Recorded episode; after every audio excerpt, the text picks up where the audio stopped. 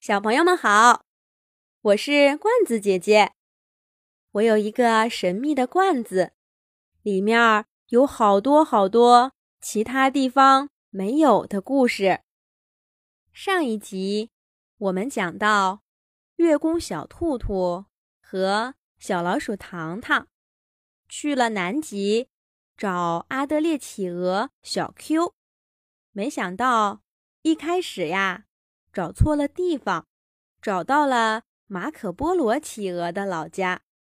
热心的马可波罗企鹅给兔兔和糖糖重新指明了方向，他们就向着南方的克洛兹角飞去了。可是他们越往南飞，天气就越冷，还刮起了暴风雪。兔兔和糖糖都看不清下面的路了，在路上又耽搁了几天，才来到了克洛兹角的上空。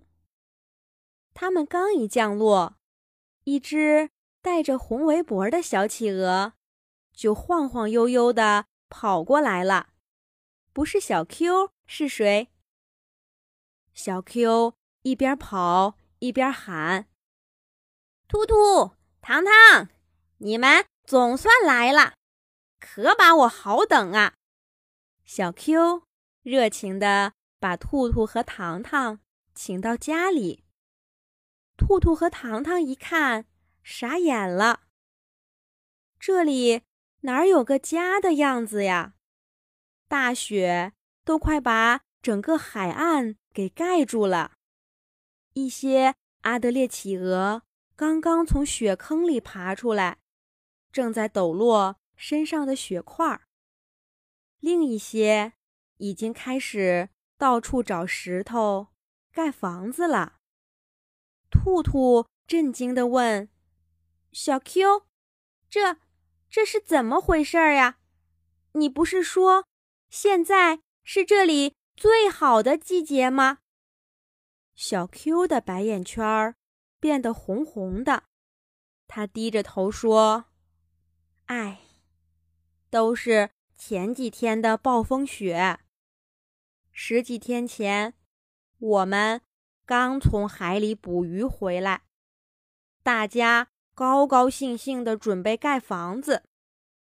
我们阿德烈企鹅每年都是这个时候离开大海，给即将出生的小宝宝搭一个温暖的窝。哎，今年的大雪把我们辛辛苦苦盖好的房子全给毁了。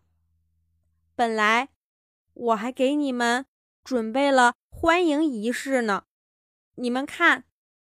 小 Q 说完，就把兔兔和糖糖带到了身后的一块空地上，他费力地拨开地上的雪。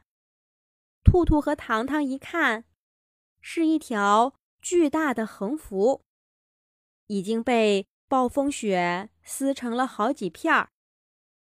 上面歪歪斜斜地写着，阿德烈企鹅热烈欢迎月宫小兔兔和小老鼠糖糖。小 Q 越说越伤心，啪嗒啪嗒地掉起眼泪来。兔兔和糖糖赶忙抱了抱他。小 Q 擦了擦眼泪说，好了，不说这些，大家又开始忙着盖房子了。我们勇敢的阿德烈企鹅是暴风雪都打不倒的，走，我带你们到处看看。接下来的几天，小 Q 带着月宫小兔兔和小老鼠糖糖，在克洛兹角的各个地方都转了转。他们走遍了阿德烈企鹅筑巢的土地，浏览了他们出海捕鱼和回归家乡的必经之路。还见到了这里的其他几种动物。最后，小 Q 带着兔兔和糖糖来到了海边，告诉他们说，这里就是我们每次捕鱼回来上岸的地方。现在岸上的都是男孩子。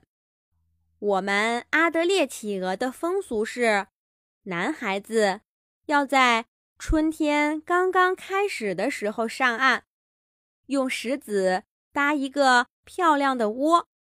女孩子们要玩好多天才从海的深处回来，找到自己的家，然后一起养育小宝宝。这不，他们来了。小 Q 正说着，几万只穿着黑色燕尾服的阿德列企鹅从海面上飞出来了，它们排成一队，向着家的方向出发。兔兔和糖糖都看呆了。不过，企鹅小 Q 的假期就要结束了，兔兔和糖糖也不好意思打扰企鹅们相会的日子。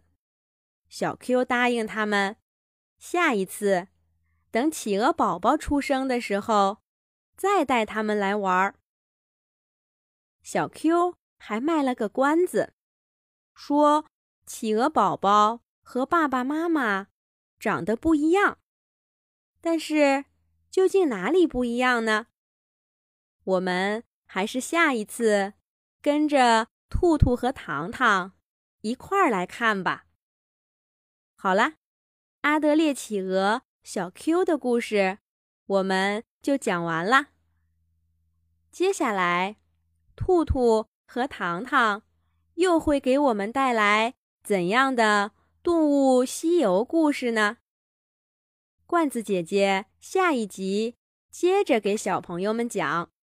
小朋友们可以让爸爸妈妈关注微信公众号童话罐子，上面每天都有月宫小兔兔和小老鼠糖糖的彩色动画图片可以看，还有每一集出现过的动物朋友更多更精彩的小故事。